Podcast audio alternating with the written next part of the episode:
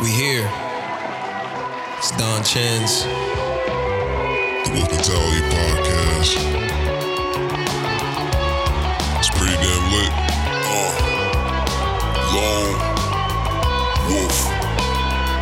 Yeah.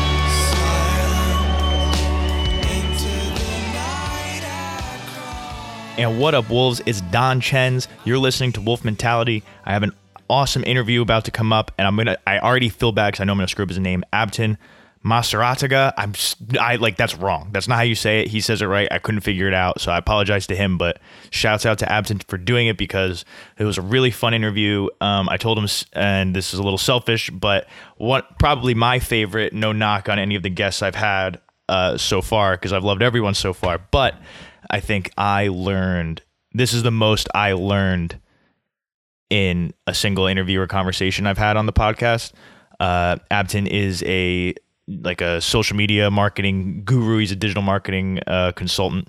He has his own company, Northern Mo. That's Northern with no e, so N O R T H R N, which is uh, based out of Toronto. It's a digital and social media advertising company. He's a digital marketing consultant himself. He kind of fell into it at a young age uh, as a teenager, and he was having a lot of success. He was pulling in tens of thousands of dollars, you know, doing that on his own, working with brands and companies um, and influencers all over. He works. He's worked with artists in the past, but he's has a, a wealth of knowledge. And the number one th- number one takeaway I have out of it, which you'll hear me, you know, freaking out about kind of during the conversation, is very observant person. And kind of my biggest takeaway is to be present and observant of what's going on around you. A lot of people have, you know, we were talking about people have cookie cutter ways of going about things.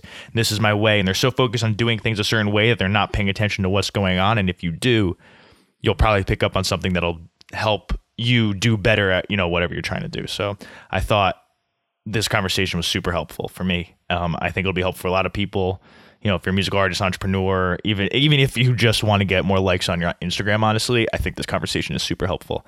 Thanks to Apton. You know, he's been featured on Forbes, Entrepreneur, Inc.com, Inc. Mag, like all these things. So, you know, he's very well respected in this industry, and you could definitely tell from the wealth of knowledge that he has. Uh, so I'll let the interview speak for itself. So here's Apton. I think we're on. I think. I think. Yep. What up, Wolves? Don Chens, and I have a, another guest. And we already we were we spent five minutes trying to see if I can figure out his name, and we were, we came to the conclusion that I'm going to screw it up, and I'm just going to let him correct me. So I am here with Abton. All right, let's try this. Abton Maserat Maserataga. I know that's wrong, but that's my best shot. How do I say it right?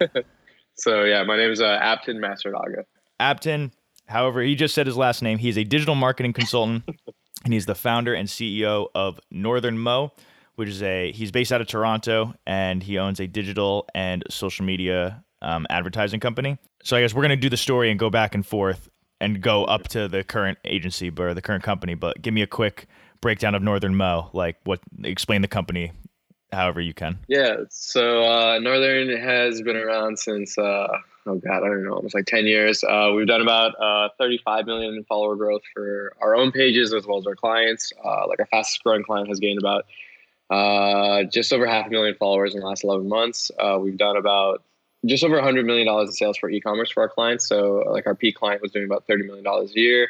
Um, and we also work with a bunch of different uh, musicians now. So we've done about like 10 million streams for them so far. All right. So lots lots of success and lots of big numbers. Lots of big numbers that I have yet to attain. Maybe you can help. Maybe by the end of this podcast, uh, you'll give me tips that I'll I'll be like the biggest podcaster uh, next since Joe Rogan. It'll be me and Joe Yeah, I Rogan at the top of the chart.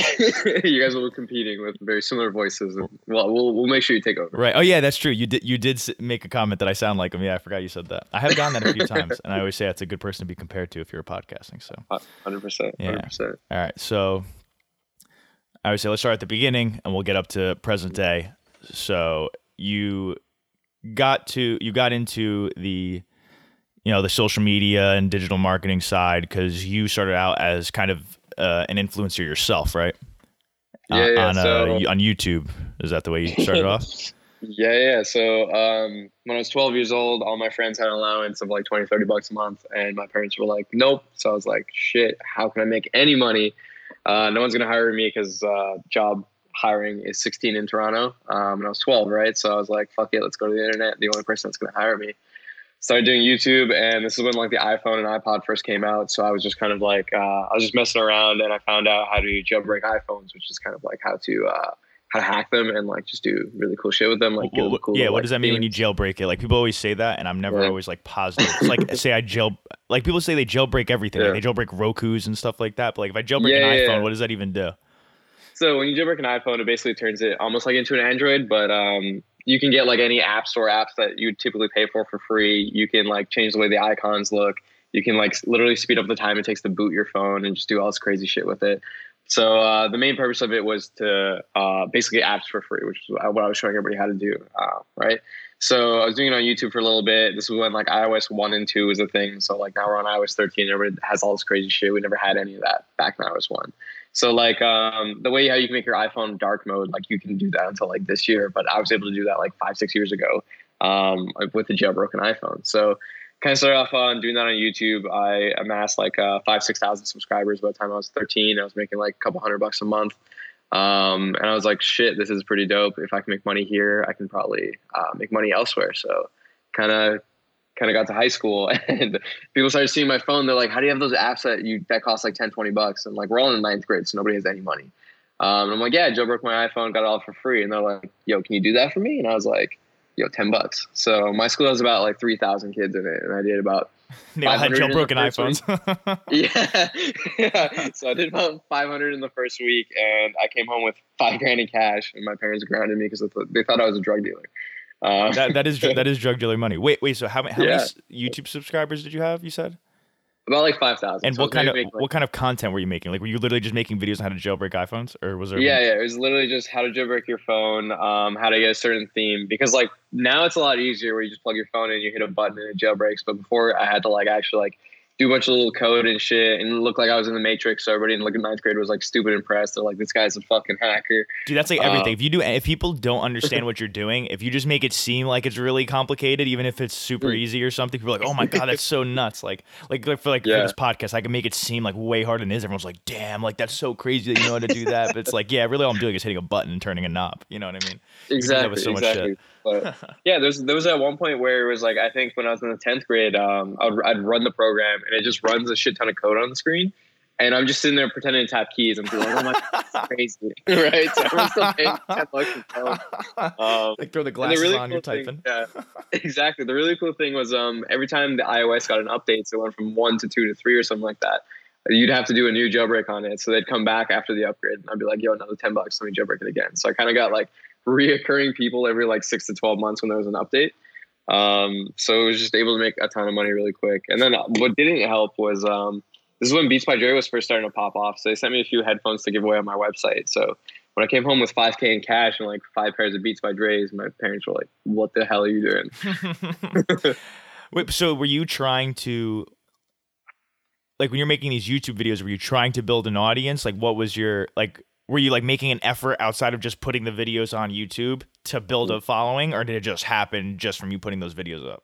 No, so it was like those videos were in such like high demand that I would be like the like every time a new update came out, I would just be like the first to drop a video, and it would just come up really high on, on the organic search. So like my top video, I think had like seven hundred thousand views within like two days because like everybody who did know about it was trying to figure it out right away. Right. And however far back that was, like like now seven hundred thousand is still a lot, but whatever year it was when you were doing that, that was it was seven hundred thousand was way more. Yeah, yeah, like back then that was like what 2007, 2008. So I just Yeah, made like, a lot. like seven hundred bucks in that like one day, and I was like, this is crazy. Yeah.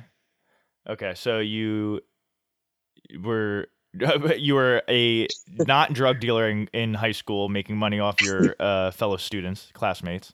Exactly, exactly. Um, and then so where to go from there? So I guess like the light bulb went off that you were doing, you were you know making money from it. So I guess that's how it got Yeah. started, where you started to nosedive into the entrepreneurial stuff. But where to go from Yeah. there? So really funny thing was I was I was a D student from the 9th through the eleventh grade, um, just because I was too busy trying to make money on the internet, trying to make money um, jailbreaking these iPods and doing all this crazy stuff. So what it kind of progressed to was like if I can make money on YouTube, I could probably make money elsewhere on the internet. So in 2009, I was in the ninth grade, and that's when uh, Twitter came out. So kind of moved over to Twitter, and I started to game it a little by, like a little bit, and I figured out that you could gain. Um, well, I found a method that would let me gain 100,000 followers every two or three months.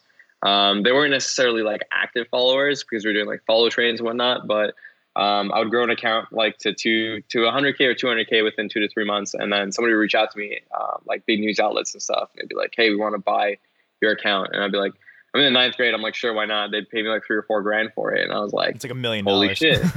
"Yeah, exactly." I was like, I was I was turning up buying like chicken wings for my friends and buying myself like sneakers. I was like, "This is it. I'm rich." Um, so I would just keep pumping these accounts out. I'd build them and sell them, build them and sell them, and then I remember when I got to about the uh, 10th or 11th grade, I got reached out to by a couple of people, and they're like, "Hey, we see that you keep building these accounts, your emails on it, and then your email disappears. Like, what are you doing?" I'm like, "I'm just selling them."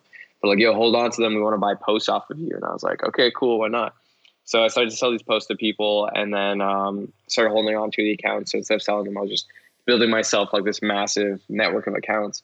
Um, and then I slowly started to meet other people, and we started to like uh, like if you owned a big account and I owned a big account, we'd like come together and kind of collaborate um, and like kind of work together to build the accounts even further. So as time went on, people started to um, they kept buying posts from me, um, and I kind of get a feel of like this kind of a post will do really well on an ad style, and this kind of a post won't because of the frequency at which they're buying it at. So when somebody new came to me, I'd be like, "Hey, you should rearrange your ad to kind of look like this; it'll perform better." And they're like, "Oh shit, you know what you're talking about? Do you want to?" make our campaigns and run the campaigns. So when I was 15, I accidentally fell into consulting. Um, and I started building out campaigns for people. Did people know you were 15? Uh, no, people had no idea. So on my Skype account, I spoke to everybody on. There's a little photo of a wolf, and that was all you saw. And people were paying me to like my friends' PayPal accounts, my parents' PayPal accounts, and whatnot. So I was just kind of running it while I was in school, and I would respond to people. And I didn't even have a phone until like the 11th grade. I just had an iPod Touch. So I'm responding to people in class on my iPod Touch whenever I could find Wi-Fi. Or I'd tell my friends to like hotspot me just so I could message people back. Um, so this one dude ended up uh, when I was 16. So in the 11th grade, he was like, "Yo, I want you to come and lead my marketing team. We were we've been working together for like eight months at the time." He's like, "I want to move you to Connecticut." I'm like, "Yo, I can't." He's like, "Why not?" I'm like, "I'm like, I just can't." He's like, "Is it a wife? Is it kids? Bring them with you?" I'm like, "No, no, no, it's not that." And he's like, "Do you need a place to stay? Do you need a car? I have a condo for you. I have a car for you." And I'm like, "No, no, no. I'm actually like 16, 17 years old." no, I'm actually like, a child. yeah. it's like, what the fuck are you talking about? Um, and I hop on a video call with him, and he's just like, "This is you." I'm like, "Yeah." And he's just like, "This is fucking stupid." And I'm like, "Yeah." He's like, "Can you keep doing what you're doing?" I'm like, "Yeah." He's like, uh, "Let's keep doing this." And I'm like, "Okay." That's really fun. Also, for people listening, if you haven't picked up on that yet, um, when you were saying you were building the Twitter accounts and uh, Mhm. like doing like the trading followings and posts and stuff Yeah, like yeah. that, because that's similar to John's story. So like that's how we got Yeah. connected was through John. So you guys were like working together for a little bit. Yeah, yeah. So it's like um, I was kind of one of the original people in the community back in 2009, and I kind of like I would find people who had big accounts, and I'd be like, "Yo, you should come join a little like group," and like we'd all be like discussing things, um, and it got like pretty crazy. We're all like talking about a bunch of stuff and like trying to build out like different things online because it's like obviously like social media accounts are dope, but like you don't own them at the end of the day. Like Twitter owns them or Instagram owns them. They can kind of shut them down whenever they want. Yeah. Um, so You're seeing that more now than you used to. Like they'll just Oh, you know yeah. take your account. Exactly. Like especially all the meme page owners on Instagram are like your favorite meme pages are slowly starting to disappear because Instagram just like you're not supposed to be selling um, these posts on these accounts. Um, at the end of the day, it goes against terms of service. So it's totally fair that the uh, platforms are taking them No, down. they, they, don't want you to make money. They want to make the money. Like they don't want the people Exactly. using it to make money, and they're just sitting there like, oh, okay, like whatever. know? Yeah, yeah, exactly. So it's like uh, over the course of like a decade, basically, from when I was like 12 through like 23, and I'm like 25 now. Um, we just kept bringing more people into this group, and we found people who ran like Instagram accounts, people who ran Snapchat accounts, and like so on and so forth. And we just made this like powerhouse of a thing. And like it still exists, but it's like so many people have lost so many accounts that it's not as powerful as it used to be. But we still have the ability to make like anything go viral given a decent budget. Um, So when you were saying before how you kind of you were like, oh, I kind of accidentally fell into this at the age of 15, Mhm. and you were people were asking you to run their campaigns because you knew what you were talking about. How did you Yeah. learn what you were talking about? Because I mean, you were building the network. Mhm. Um, and we can get into that, like how you're able to build that network or whatever. But yeah, yeah. how did you like? Was it just through experience? Like, how were you able to know more than the you know the people who were previously you know like other people were doing this marketing Yeah. stuff and you're doing way better than they are. How are you able to pick up on like what worked what didn't? Like oh you should be doing this. Like how do you even figure that out in the first Mm. place? Because you know So, like, I mean, like me, it's someone like- like me i'm trying and i can't figure it out. I'm not smart enough so i need this help. like let's say let's say someone exactly like you like let's say you hired someone in your marketing department and like they came to like an influencer like me that ran a bunch of accounts and they were like i want to buy a post for this. I'd be like okay dope. So i would literally just watch you buy from me over the course of two months and i'd see which post you were buying multiple times. So it's like you might have made like four different versions of an ad and you bought one like 10 times and the other one's like maybe once or twice. So i'm like clearly the one you bought 10 times is working for you. So over the course of time when we started we were just driving traffic to websites uh, that ran like articles and stuff and we got into um, e-commerce and then we got into uh, apps then we got into music and i was kind of the guy who just would always be able to find the ads that worked. So i would be able to like just straight kind of like start replicating them to be like um, to modify them for each client so if i found something that worked really well for e-commerce i'd be like cool let's just reword this for the other company now um, and kind of do very similar photography and whatnot um, and take it from there. And it would, it would typically start to work, or I'd be the guy who's perpetually testing new things as well until I found something that worked. And then all these other guys are just, everyone was perpetually watching me, and people are still perpetually watching all the work I do now just to see what I'm doing so they can copy and paste it for their own shit now. So that's kind of how we figured it out.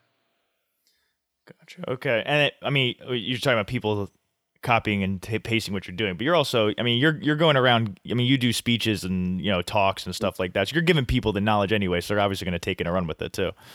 Yeah, exactly. So it's like I get flown around the U.S. probably like once a month at this point to go to like conferences, or um, right now I'm working with like Canada's top business school to like help teach marketing at uh, at the university soon. They're like slowly subbing me in to do like workshops and stuff, and I'm like mentoring a lot of people. So it's uh, it's pretty fun because like obviously it's like the knowledge I have. I can drop a course online and charge like I don't know like a couple thousand dollars for it, but I'd rather. Um, I'm really big on education should be free, so I'm kind of going to continue what I'm doing right now, um, which we'll get to probably later in the podcast. But I'm going to continue what I'm doing right now, probably for the next like five to ten years, then kind of uh, retire. And I want to build out a course that is completely for free that teaches everything. Because like when I was a kid, um, growing up, like when I first got to YouTube, I was like, sick. I need to hire a videographer. I don't, I don't know how to do videography, or I don't know how to edit.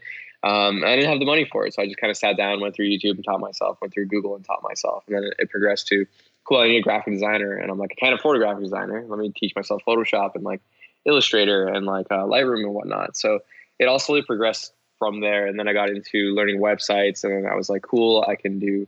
I can run my ads on my influencer accounts, or I can go ahead and also learn Facebook ads and learn Snapchat ads and all this other kind of stuff. So over the period of my life, I was just like, I've just kind of self-taught myself everything that I don't need to outsource ever. Um, and it's all the it's all the key stuff that people need because now it's like so many people are working these jobs that they're making 50 to 100k at and they're like i love my job but i'd rather be working on a passion project and running my own store and running my own online stuff and kind of gets you lets you be free with your life right so i have a lot of people who reach out to me from high school after they saw i got featured on like forbes huffington post and whatnot and they're like dude like I love what you're doing, even though in high school they're like, this guy's a fucking dork for doing it. Um, now, now they're kind of like, yo, like, can you help me? Like, I want to quit my job and I really want to do this. I have like 50 grand to spend. And I'm like, sure, let's sit down, let's figure it out for you. Um, and the course I'm putting together teaches you Photoshop, it teaches you website editing, it teaches you uh, like how, how to go about the user journey, and like it progresses kind of like a university program where when you get to the final year of it, you can kind of decide, okay, I want to do e-commerce. I want to like build my own app and how to make money off my own app, or like I just want to make money off of my social media accounts and not have to do anything else because I've done all those things. I've gone through like production of products all the way through fulfillment of products, all the way through customer service and actually running the brand and like how to do all the actual finances and banking because nobody was ever there to teach me anything. And it's like, even now, there's nobody teaching you these things. Like, there's these courses that charge two grand um, that will teach you the basics of it, but they won't teach you like this is where you fuck up and this is where you can literally like destroy your credit and like lose your entire life over it. So I'm trying to build something that's like all encompassing. And I'm like guinea pigging it through a, a, few like students that have been begging me to mentor them, and as well as uh, uh, teaching it at like some local universities. Yeah, the, the problem with those courses a lot of times is I feel like it's hard to know who you can trust for a course. Like I could see someone be like, "Oh, they seem successful," but you're buying the course before you know what you're going to get out of it. You know what I mean? So it's always hard to try and show how the value someone's going to extract from it before they actually, you know, see it firsthand. Yeah. The the shittiest part of it all too is most of those courses they try to get you in for like a grand or like 500 bucks. And then by the end of that course, they're like, by the way, if you want to learn more shit, you gotta Right, pay yeah. us like and they're just perpetually upselling you, which is why I'm like, I'm huge on education should be free. And like, I'm not one to be like, I need a billion dollars. It's like once I have enough money and I retire in the next like five to 10 years, I'm just going to build that course out and put it out completely for free. so you think you're going to retire in five to ten years? That's, that's probably the goal. So so Nor- Northern Mo's doing that well. All right, so then we need to get more into that because I need, I need to retire in five to ten years.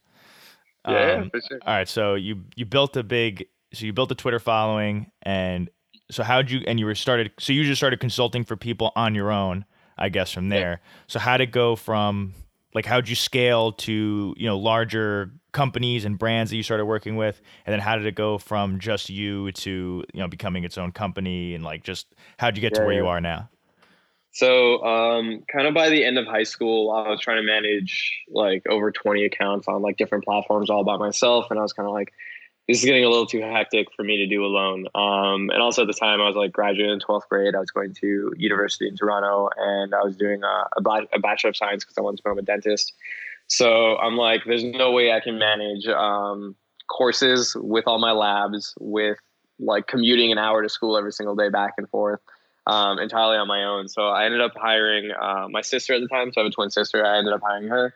And then I hired uh, two of my other homies. One of the guys I met in like my first year chem class, and one of my other homies I'd known since the ninth grade, who went to the University of Waterloo, which was about like two hours away from where I was. But I was like, hey guys, like all you really need is your cell phone. You can do this all while you study, while you're in class, and I'll pay you pretty well for it too. And they're like, cool, I get paid. I get paid to just use my phone and be in class and like still do my regular things. Whereas most people are like trying to balance working four hours a night to pay for their school and whatnot, right?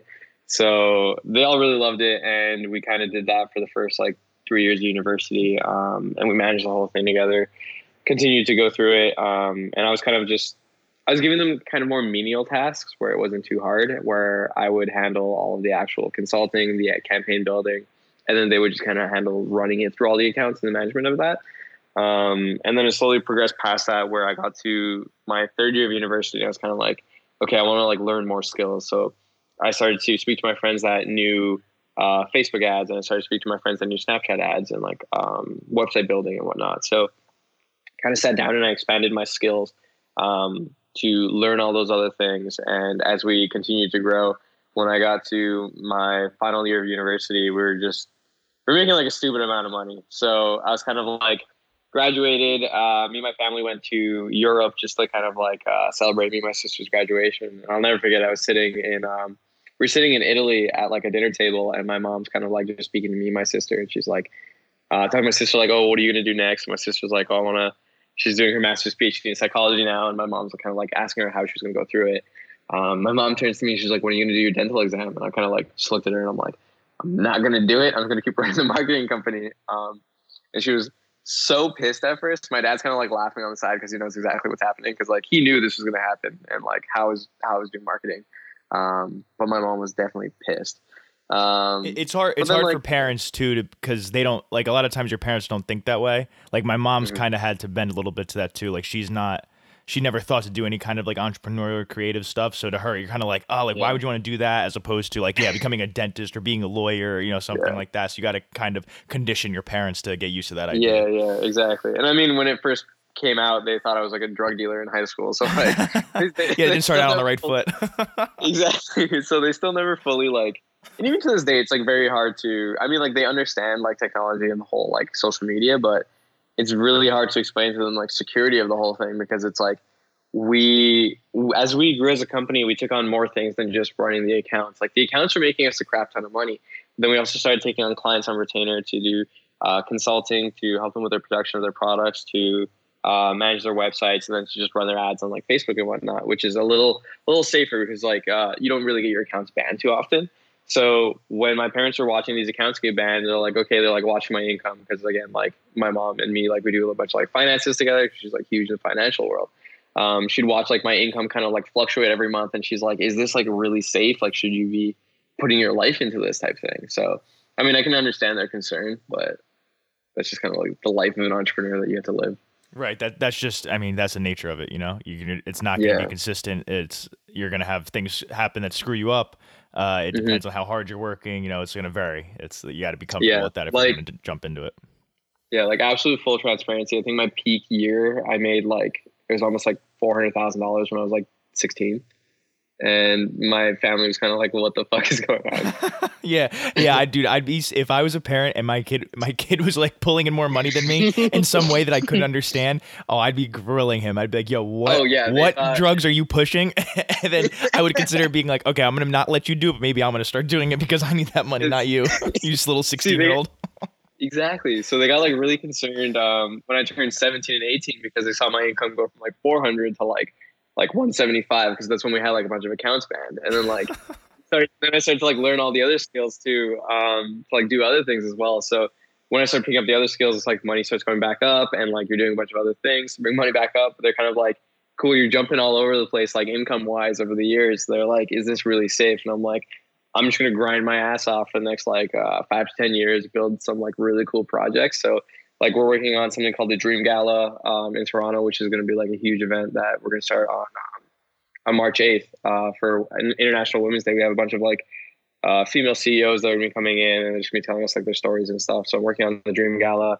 I'm part of uh, another company called Bad Faith Records where we basically make uh, artists pop off because we kind of broke Spotify's algorithm. Um, Yeah, and- we we talked before uh, we started recording. We talked a few days ago, and you mentioned the Spotify thing. I have a lot of questions. Of, I have a lot of questions about that, but we'll, we'll Yeah, get into that in a second. something that we learned on Spotify. Um, oh yeah, so yeah, we bet, we managed to break Spotify's algorithm. So um, Bad Faith as a company, we're able to make uh, artists get anywhere from like sixty thousand to uh, our highest record off of one song, just of a really small budget of four K was three hundred ninety thousand plays Are, within are the year. are you able to tell me like who, what artists you've worked with, or anything like that? Uh, yeah, I mean, like we one of the really small artists we worked with was like uh, Sabatino. He's one of my friends from high school. Came to me and he's like, "Yo, I got like four grand. Um, I know if he's like, I know if anybody can do this, it's fucking you." Because he, he went to university, he studied music too. So kind of came to me, sat down, and we uh, managed to help him pop off. Uh, we've worked with like Nicky Romero in the past. That was like one of my favorite artists to ever work with, and he's like really big in the EDM world. Um, and we managed to break Billboard's algorithm where he was like in the top 50 and we got into like the top like 12. And that was like way back. That was like when, that was actually when I was in Europe with my parents. Um, so probably like, uh, maybe like four years ago. So what? So what do you uh, mean by breaking an algorithm? Like when you say I, I broke Spotify's, I broke Billboards. Like what does that even mean? Yeah, so it's like everything that isn't in chronological order kind of has an algorithm to it. So uh, the same way with Instagram, it's like you make a post and it's like how do you beat the algorithm to be placed at the top of the feed and get seen by more people. One of my favorite things to do, and one of the things I'm most known for when I travel and I give these talks, is kind of like how you can break those things and beat those things. So um, on Instagram, for example, uh, every time you make a post, you got to fight what the other 500 people that people follow that I'm, is I'm not you. super anti Instagram algorithm. If, if you ever listen to the podcast, I'd probably complain about that at least once every other episode about that Instagram's Oh, yeah, no, fucking it's- algorithm. it's full of shit. I mean, I have three million followers across a couple of my parody accounts. So like, what I'll do is like I'll find ways to. The average account probably gets like half a percent to one percent uh, engagement at this point. And what I'll do is I'll find ways to really boost that up. So it's like one of my accounts has 105k followers, but it gets anywhere from like five through uh, like 20k likes, and everyone's kind of like, "How the fuck are you doing that?" Um, so I'm sure you follow a bunch of meme accounts, right? Actually, I'm also anti meme accounts. I don't know. No I don't know why, but I, I I I don't know why. I just I'm always like I feel like I'll just be staring at them all day. They'll just distract me, so I'm like I can't follow them. My friends send me all of them anyway. Anyone that's funny, I get it sent one way or another in a group chat. So, So here, let me ask you this: How often do you get sent a meme that's on a private account, and you're like, "I can't." all the time, it? it's, it's it drives me nuts. I'm like, all right, dude, everything's private. Like, just take a screenshot of it. I, So Yeah. what I ended up doing um, a little while ago was I figured out that so if you ever follow an account and you go back to your newsfeed, the first thing you're going to see on your newsfeed is typically that account or like within your first three posts. Um, so what ended up happening to break Instagram's algorithm is I convinced everybody they should be on private. Um, because when you're on private, you can get follow requests. So what we'll, what we'll do is we'll let the follow requests build up to like five, 10, 20,000 people. Um, and then what I'll do is I'll make a post and then I'll go accept those 20,000 people all in one go. And those 20,000 people are instantly seeing my post when they open their Instagram app, right? So when they open the Instagram app and they comment, they like, or whatever it is, Instagram sees a huge amount of engagement right away. And they're like, this post is pretty fire. So they toss you to the top of the algorithm, the top of the feed, and you carry out even further. Damn, that makes sense. Because yeah, when you follow somebody, the first thing it does is like it shows you their last their most recent posts. So I guess that's what you're doing. Yeah, then. exactly. You're, you're you're pretty much making it so a ridiculous amount of people are all going to see it. Yep. Like you're damn. Mm, that's Yeah. smart. So like, how do you even figure that out? Like, you're just literally sitting there and you just kind of come to that conclusion. Like, it's Oh, it's always crazy to think about because, like, that's not like you don't know some crazy math or you know, like it's Nope. not like you have some crazy knowledge that's unattainable. You're just Mm-hmm. more observant than somebody like myself or other people. I feel like that's a lot of times what's happening is people Well, I mean, pay more on attention to that kind of it, stuff. Yeah. I mean, on top of it, it's like I'm doing this 24 seven, like every day. That's true. Like, yeah.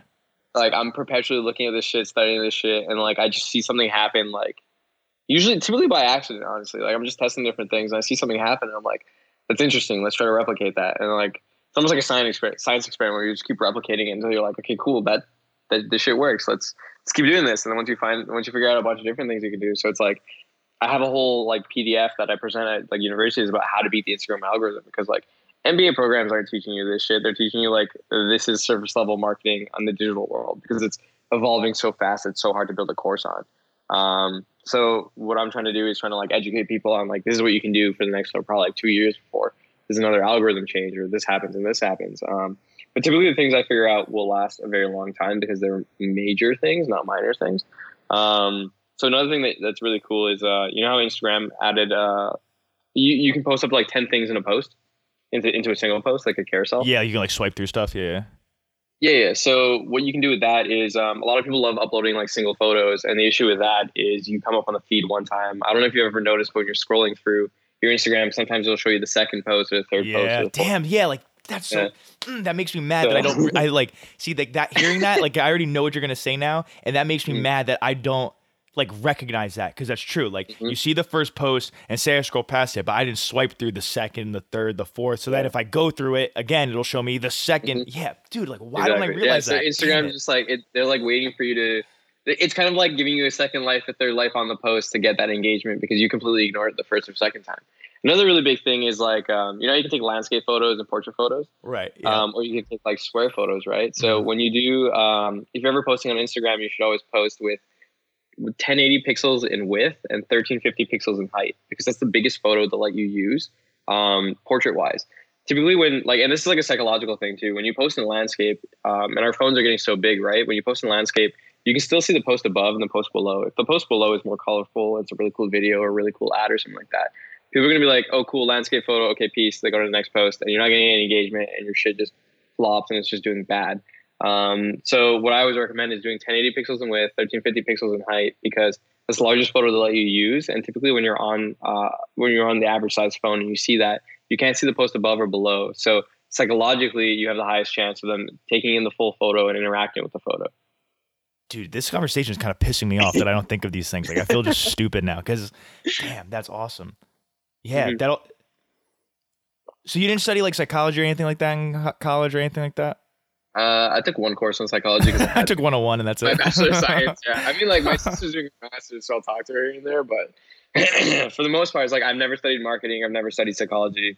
Um, I know the human body inside out, but outside of that, not really. This is all kind of like self-taught. I've been writing this all out over a period of like the last twelve years, and just kind of like, like I call it new world marketing because nobody's doing it. No one's teaching it like this. Right, and that, kind of what you were saying, how you want to build a course and something that benefits you wanting to make courses based on what you just said about how it's constantly evolving. Is that that pretty much gives you the ability to keep, you know, people always have things to learn. So from your perspective, that- that's like, good for you. You always have something to teach people. Yeah. Yeah, so what it's eventually going to turn into is just going to turn into kind of like a library where it's like I'll probably drop a new video whenever I see something change or I find something cool and new. Um, and it's just kind of like you'll get a little email alert going like, oh, hey, there's a new video in the library. You can go learn about it. And then like the rest of the library will still be there. So it's like I'll have a section dedicated to Photoshop, like user journey, uh, website design, but then also have a section dedicated to um, how to monetize certain different things and kind of like new things found in the algorithm. So how do you handle when these companies start changing their algorithms and messing with things Mm-hmm. and making it more difficult? Because like we were saying before, at the end of the day, Mhm. they they want to be the one reaping in the profits, reaping in the money. Like Insta- like Instagram, we were kind of alluded to how you know engagement's dropping a lot recently, and that's kind of Mhm. a Facebook thing where Facebook they don't want to see these influencers making all this money. They're like, all right, we need to be making Yeah. money off this. So you know, you want you want to get the engagement, you got to pay for it in a way. So how Mhm. how do you start it's- handling when those things start changing and now you got to adjust on these different platforms? I mean, the really cool thing is that I'm part of like a little group of elite marketers and we're like spread out across the planet. And we're always like discussing things, hopping on video calls, and just giving each other free consulting. Because it's like when I learn something, I'll go to my closer homies and I'll be like, "Yo, you guys should apply these methods because it'll help you a lot." And it's like when they learn something, they'll tell me the same thing. So it's not it's not entirely just me going like, "Oh fuck, I'm screwed. I, I've got to figure this out on my own." It's like my homies will randomly reach out to me and be like, "Yo, we learned this cool little shit. You should try to apply it." And I'm like, "Okay, interesting. That's really dope." So it makes our lives a little bit easier because we're almost like a little collective that works together. Um, and the collective is like continually growing over a period of time. But there's a few of us that like I consider to be in the top like 10, 15 that are um, actively trying to break these algorithms and working together.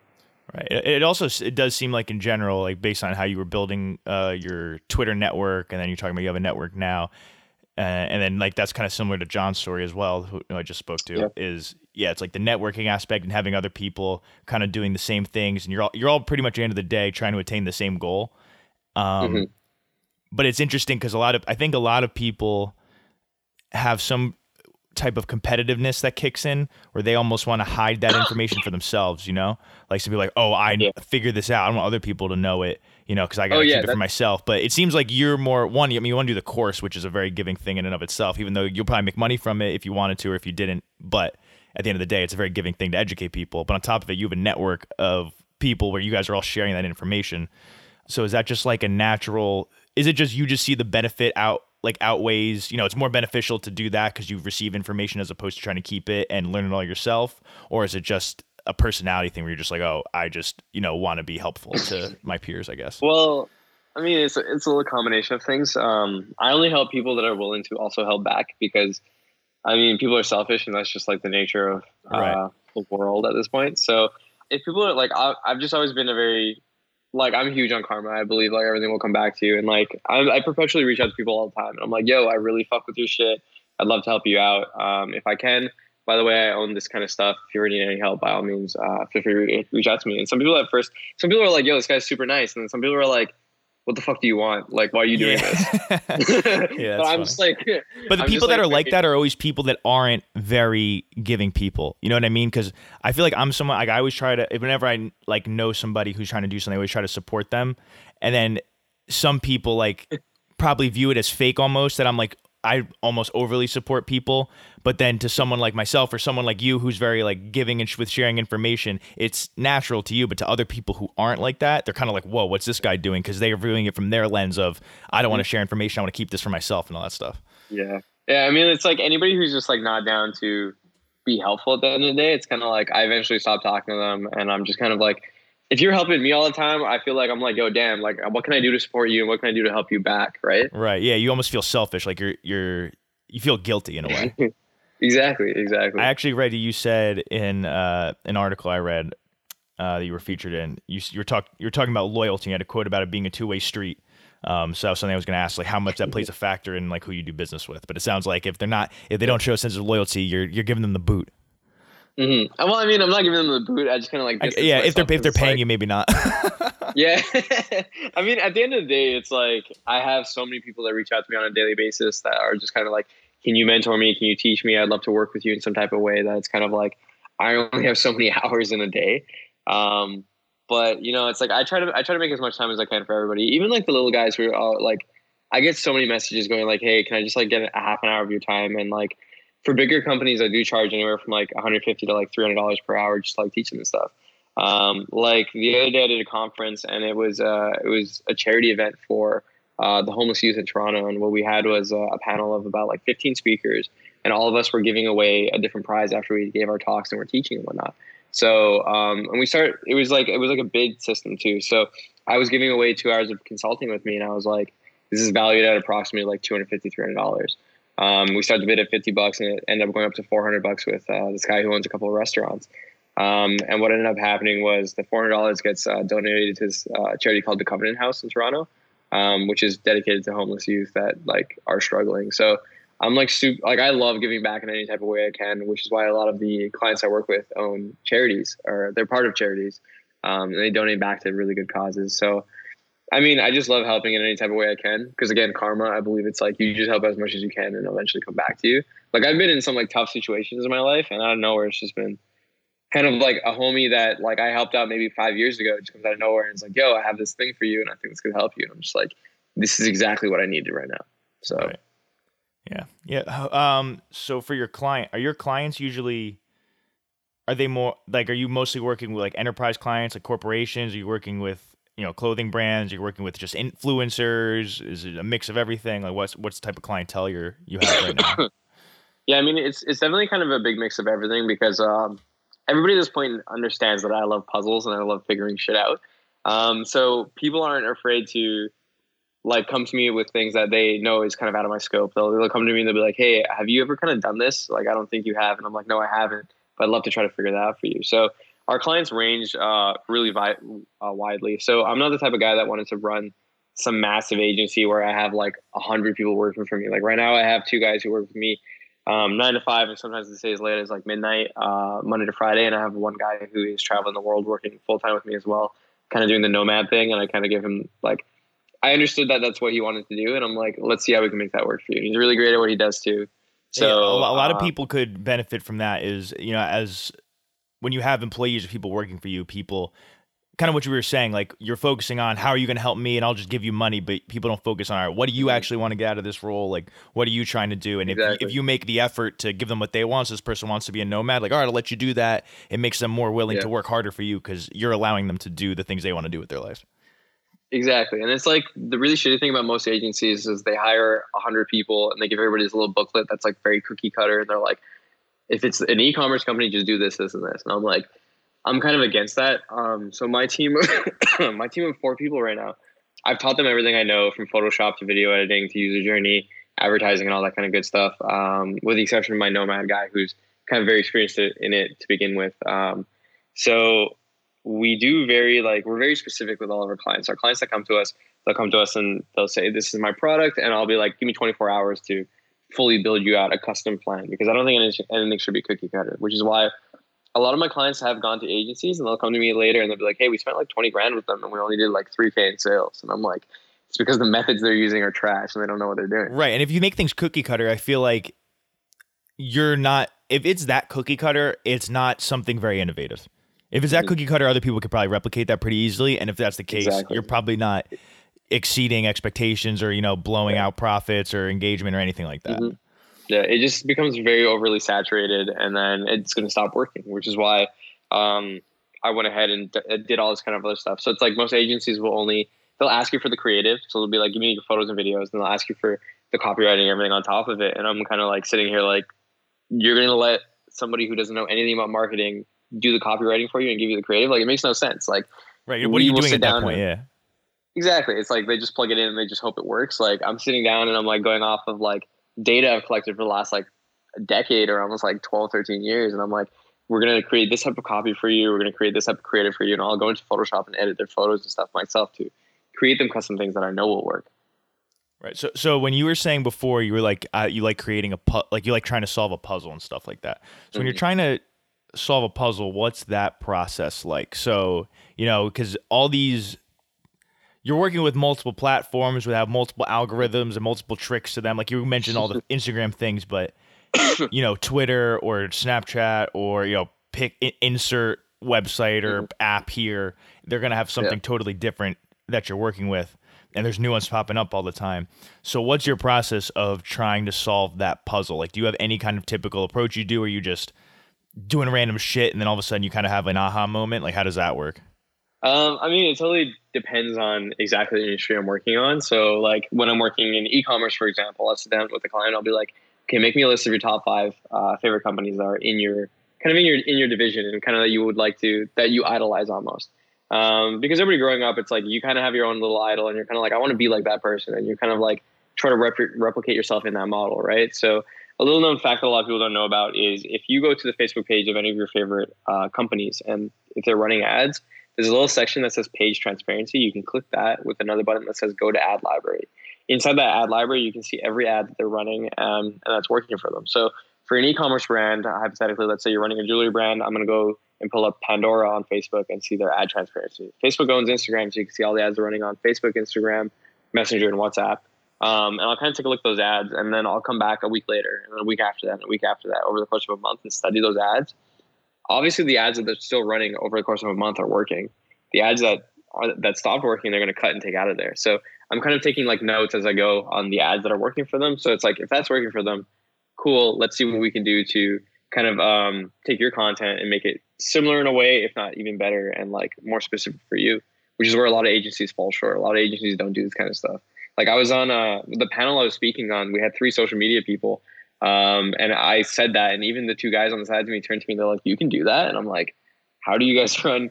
How do you are you guys running agencies and you don't know about this kind of stuff?" And it's because they're being very cookie cutter, where people are um, they're asking people for the content themselves, asking for the copywriting themselves. They're not they're not really innovating the space at all. And another really shitty thing that agencies do is they ask you for a retainer and a percentage of your ad spend. So it's in their best interest that you spend the most amount of money, which can be very scary for a client, right? Like me increasing my ad spend from 10K to 100K means I'm paying you an extra, instead of 1K a month, I'm paying you an extra 10K a month to manage my ads. And that's, it's kind of scary and it's a lot of money. So the model that we run off of is that we charge them a retainer and then we get a percentage of how much money we make them. So it's entirely up to you how much money you want to spend with us on your ads. And it's in our best interest to make you the most amount of money. So some of our clients we have on a on a contract where they pay us five to ten percent of how much money we make them.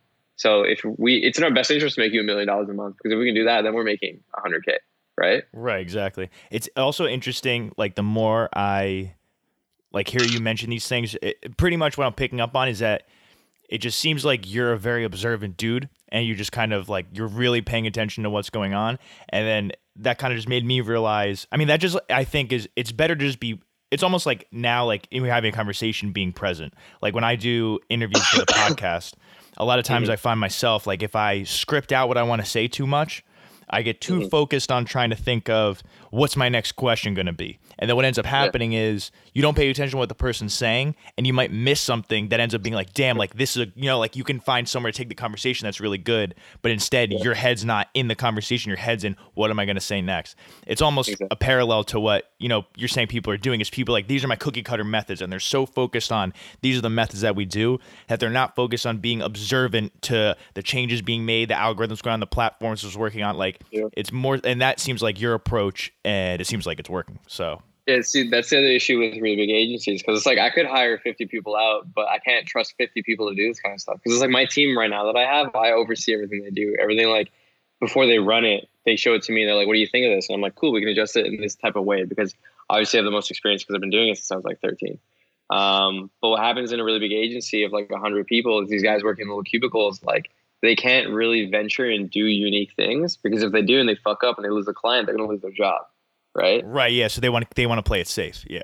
Exactly. Exactly. Yeah. So nobody nobody can venture. Whereas with my guys, it's like I'll sit with them 24 hours a day until we can figure out what works. It's like some clients we'll sit with for like a month or two, even upwards of three months. And I'm like, we're I'll, I'll even tell them in the beginning, I'm like, we're in the data collection phase where we're trying to collect you as much data, as much users as possible. But I'm also trying to test out a shit ton of ads and figure out what's going to work for you guys. So some clients will get really lucky with, and it's like right off the get go, and it's like I can get them like a five time return on their money. But some clients, it's like it's going to take one or two months where they're going to lose maybe one or two thousand dollars. But I'm like, I always keep it very low ad spend until I can crack kind of like the code on things. And I'll even push some extra traffic free from my Instagram pages, which will help balance things out. So how so do I'm you, like, go ahead, sorry. Oh yeah, no, I'm just like I'm just trying my best to absolutely keep them at break even at the minimum before we can get them to making like hundreds of thousands of dollars per month. So how do you get a company to be comfortable with taking that risk? So we're saying, you know, these marketing agencies they want to play it safe because you know you take a chance and it doesn't go well, you know, it's going to cost the employee, it's going to cost the team, whatever. Mm-hmm. So they're they're very risk averse. But me right. as a company, I'm like if I'm spending my money for somebody to help me with my marketing, I'm a little risk averse as well because I'm mm-hmm. handing you money. I don't want my money to feel like it's going to waste if something's not working. So how do you get a company to trust you? I, it's probably a little easier now, I would assume, just because you have a good reputation of success with your clients. Mm-hmm. But like early on, how do you build that rapport with your clients? Well, even on top of all that, right now, it's like when let's say you came to me with a brand, I'm like super picky about who I take. We don't just like take anybody on. We take on the people that we know we're confident that we can help. Because I always tell people right off the bat, I'm like, I don't want you to waste your money or your time. I don't want to waste my own time on anything either. I'm like, I can easily charge you five grand a month. Try to do it for a month, and I, even though I know it's not going to work, um, and take your money and kind of screw you. But it's like I've in my 12 years, I've never had somebody who is unhappy with us. Like every single person who's ever worked with us has gone on. I've never even done any marketing for my own company. It's just been 100% referrals. And people like the bigger we get our clients to, so it's like we'll scale some clients that we're doing maybe a couple thousand dollars a month to like several hundred thousand per month. And those guys make friends with other people who run e-commerce companies that are massive or like other artists and whatnot. And then they refer them back to me. And like people literally introduce me on email as this is my ultimate machine. Don't share them with anybody. I want to share them with you. And I'm kind of like sitting there, I'm like kind of like really flattered. And again, I'm like 25. So most people like hop on a call with me. And like another thing I do is like I'm really personal with my clients. Most people are kind of like, let's hop on a phone call, discuss it, and hop off call. I'm like, no, we're gonna hop on a video call. I'm gonna introduce you. I'm gonna tell you my story. You're gonna tell me your story. I'm gonna see how we can make this work for you. Because like again, I don't want anybody to waste their money, and we're super picky about who we take on. And to, to start with things, most of our contracts start off where it's just a retainer. It's pretty small retainer too. So it's like I sit down with them. I'm like, listen, what are your profit margins? How much you guys actually making per month?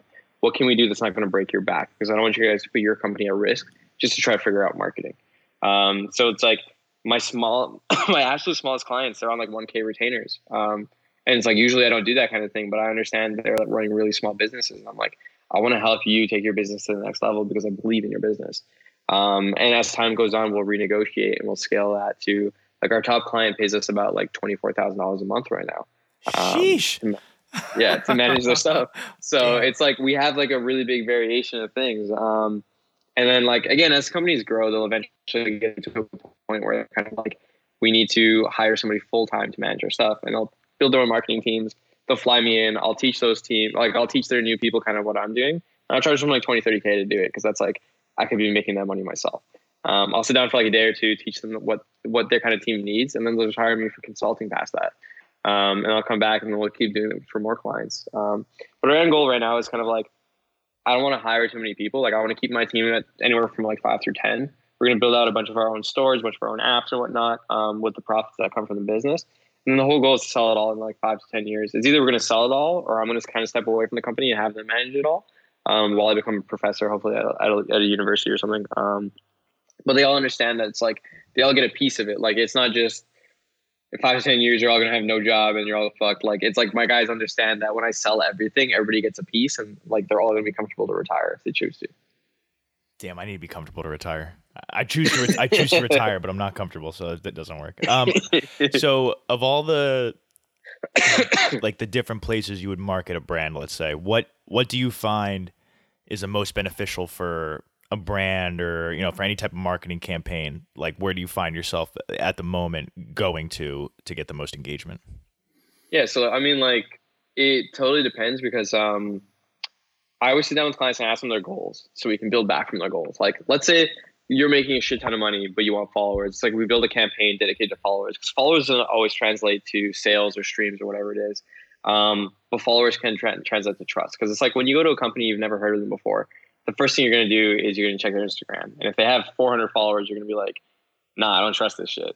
But if they had 100,000 followers, you're going to be like, okay, cool. They clearly have a little community that actually like trust them, right? So like hypothetically, let's take one of my clients, for example. Um, they gave us uh, 60 days and they paid us 10K, uh, 10K to essentially build them a brand completely from scratch. We're doing all the logo work, all the designs, we're building them a website and we're building the entire thing out for them. Um, all they got to do is do manufacturing themselves in January when we actually start running the brand. In January, what I'm going to do is um, you're not making too many sales in January because Christmas and the holiday season just ended. So what I typically end up doing for the first like 30 days, 60 days is building them a really big following on uh, Instagram.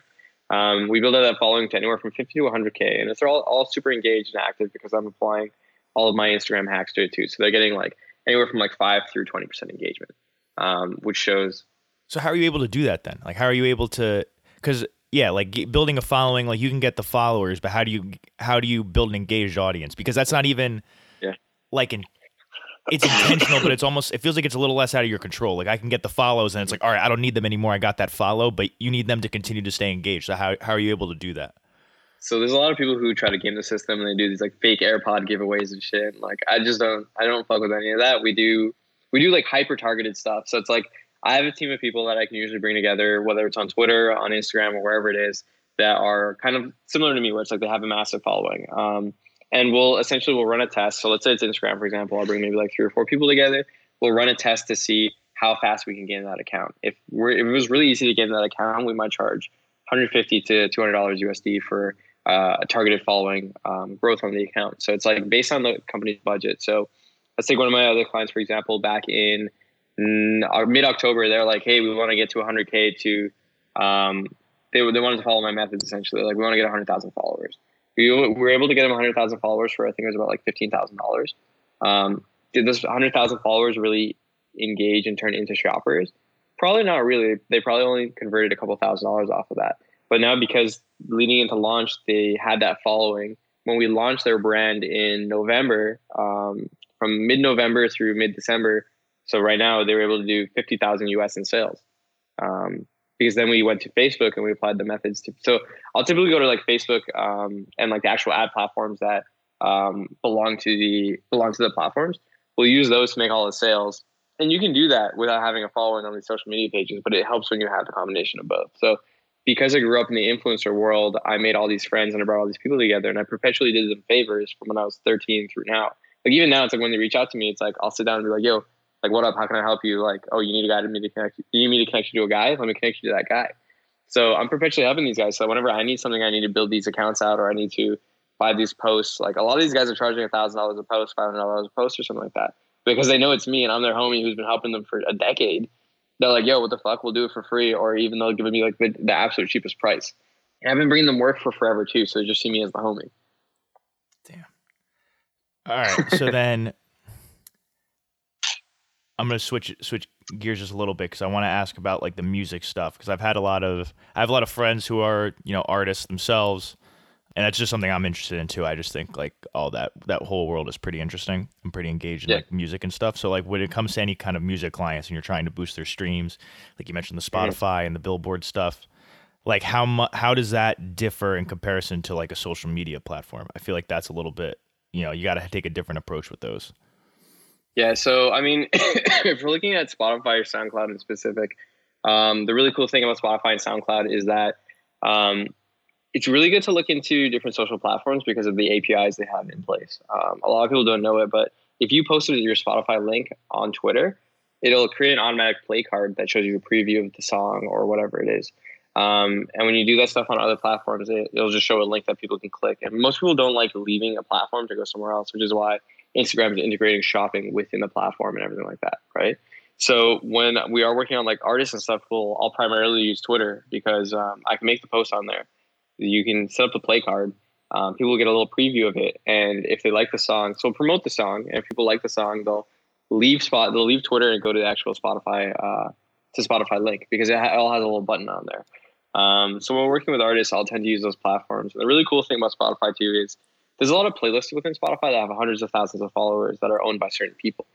Those people will charge you anywhere from a hundred to like five thousand dollars to put your song on that playlist because people are always listening to that playlist. and That's going to run up the views on the on the song.